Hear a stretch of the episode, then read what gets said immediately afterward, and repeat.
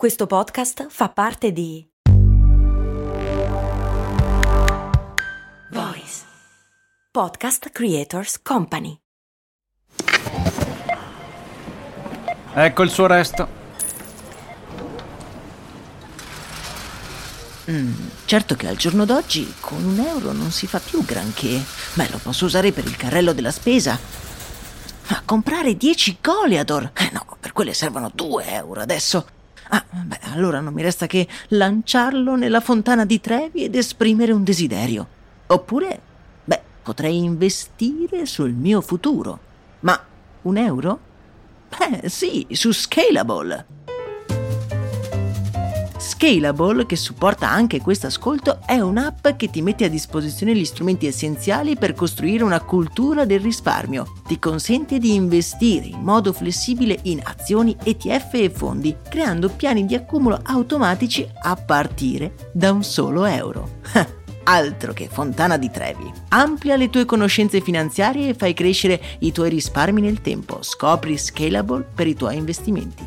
Link in descrizione.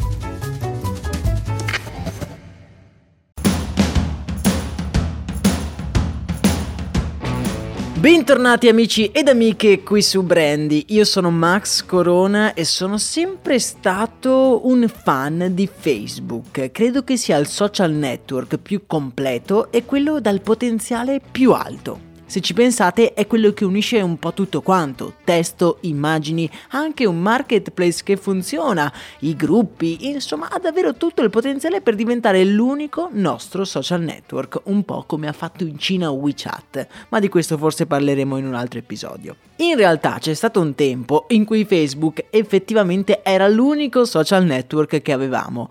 Facebook, pur non essendo il primo social network in assoluto, è un po' quello che ha definito che cosa sono i social network. Prima di Facebook infatti non si diceva postare, forse non si parlava neanche di social network. E visto che la creazione di Mark Zuckerberg ha compiuto da poco 20 anni, io mi sono domandato, ma Facebook è stata davvero una rovina oppure è e continua ad essere una risorsa per il genere umano? Cerchiamo un po' di capirlo insieme.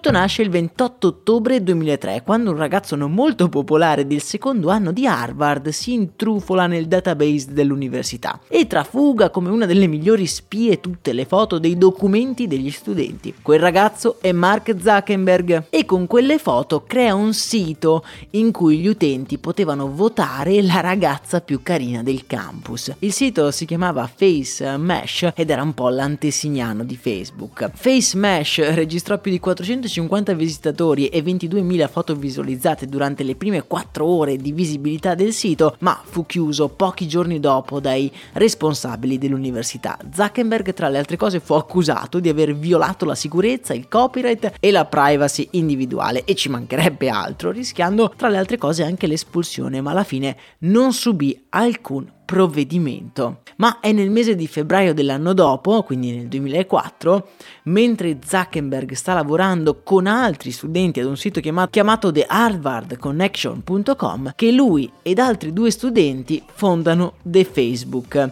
un servizio di social network a cui si iscrissero in poco tempo tutti gli studenti di Harvard. Tra l'altro tra TheHarvardConnection.com e The Facebook c'è ancora in ballo una causa legale perché perché si dice che Mark Zuckerberg abbia rubato l'idea di Facebook a TheHarvardConnection.com. Dicevamo, tutti gli studenti di Harvard si iscrivono a Facebook e poi anche tutti gli altri di tutte le università d'America. The Facebook poi diventa Facebook, ricorderete tutti la famosa scena di The Social Network in cui Sean Parker, già creatore di Napster, suggerisce di togliere il The davanti al nome. Beh, fin da subito Facebook diventa un sito ma gestito sempre come un'azienda a tutti gli effetti, un'azienda votata al guadagno pure semplice. Funziona più o meno così. I dati degli utenti vengono raccolti meticolosamente per poi essere utilizzati per targetizzare gli annunci pubblicitari. Il 97,5% degli introiti di Meta arriva dalle pubblicità del suo ecosistema ecosistema che si compone di molte app, tra cui Instagram e anche WhatsApp.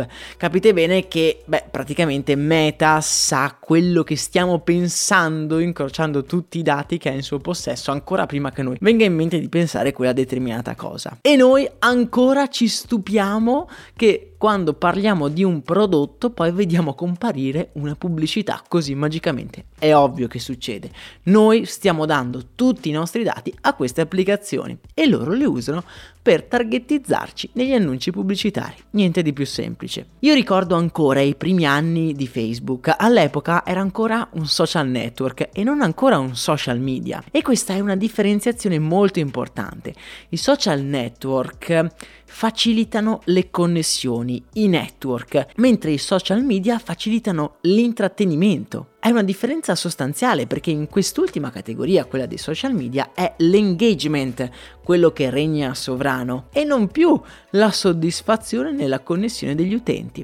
L'economia che regna su queste piattaforme è quella dei contenuti generati dagli utenti stessi, economia che divide i ricavi delle pubblicità tra chi crea i contenuti e chi gestisce la piattaforma.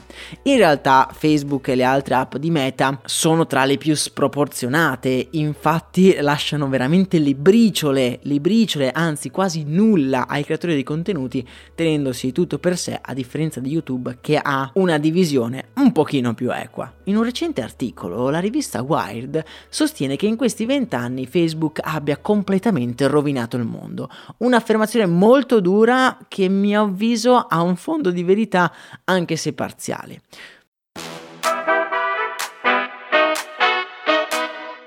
Citiamo per esempio anche solo il caso Cambridge Analytica. Facebook era stata accusata di aver dato accesso a miliardi di dati in suo possesso ed è stata accusata di averli dati ad un'azienda di marketing chiamata appunto Cambridge Analytica, azienda che avrebbe poi permesso a Donald Trump di vincere le elezioni nel 2016, sfruttando proprio questi dati. Ovviamente detta così è detta in maniera super semplicistica, la situazione è molto più contorta, forse se volete potete potremo parlarne in un altro episodio, ci ha fatto capire come da un lato Facebook abbia delle vere e proprie difficoltà a tenere sotto controllo i dati, che poi sono, come dicevamo prima, i nostri dati. Spesso si fa riferimento anche alla natura malsana di queste applicazioni che tendono a farci paragonare agli altri in maniera ossessiva. Noi paragoniamo le nostre vite con quelle che vengono mostrate sui social network. E non più di 3 o 4 anni fa è uscito un documento proprio di Instagram che ci diceva come l'applicazione potesse far sviluppare depressione negli adolescenti e in generale favorire anche la diffusione di odio e fake news. Questo accade perché esiste quella che viene definita la dittatura dell'engagement. Su Instagram e Meta in generale, ma anche su TikTok, vince quello che viene definito watch time. E finché ci sarà questa metrica, ovvero il tempo calcolato che una persona passa su un determinato contenuto e più tempo passa su quel contenuto, più quel contenuto viene proposto ad altre persone, allora ci sarà sempre un proliferare di argomenti divisivi che incitano all'odio e sensazionalistici, perché sono quelli che generano un watch time e un'interazione più elevata. Quindi da un lato io mi trovo d'accordo, Facebook in questi anni ha un po' peggiorato il mondo, non, non, credo ci siano molte obiezioni, ma di per sé i social sono un mezzo sensazionale per imparare, per promuovere la democrazia, per intrattenersi. Ovviamente come in tutte le cose avviene un bilanciamento. Io sono dell'idea che andrebbero messe delle regole ai social media e andrebbe investita una grossa quantità di soldi nell'educazione delle persone ai social e non sto parlando solo delle giovani generazioni che effettivamente sono quelle più colpite, ma sto parlando anche di quelle più vecchie che si devono abituare a riconoscere quali sono per esempio le fake news dalle notizie attendibili. Ovviamente mi rendo conto essere un argomento molto ma molto complesso di cui però mi piacerebbe sentire la vostra opinione. È vero o no che Facebook ha reso la nostra realtà un pochino meno gestibile o un pochino più oscura? Prevalgono più gli aspetti positivi o gli aspetti negativi di Facebook e di tutte le app di social media in generale? Fatemelo sapere nei commenti, io vi saluto e vi auguro una serena giornata. Un abbraccio dal vostro Max Corona.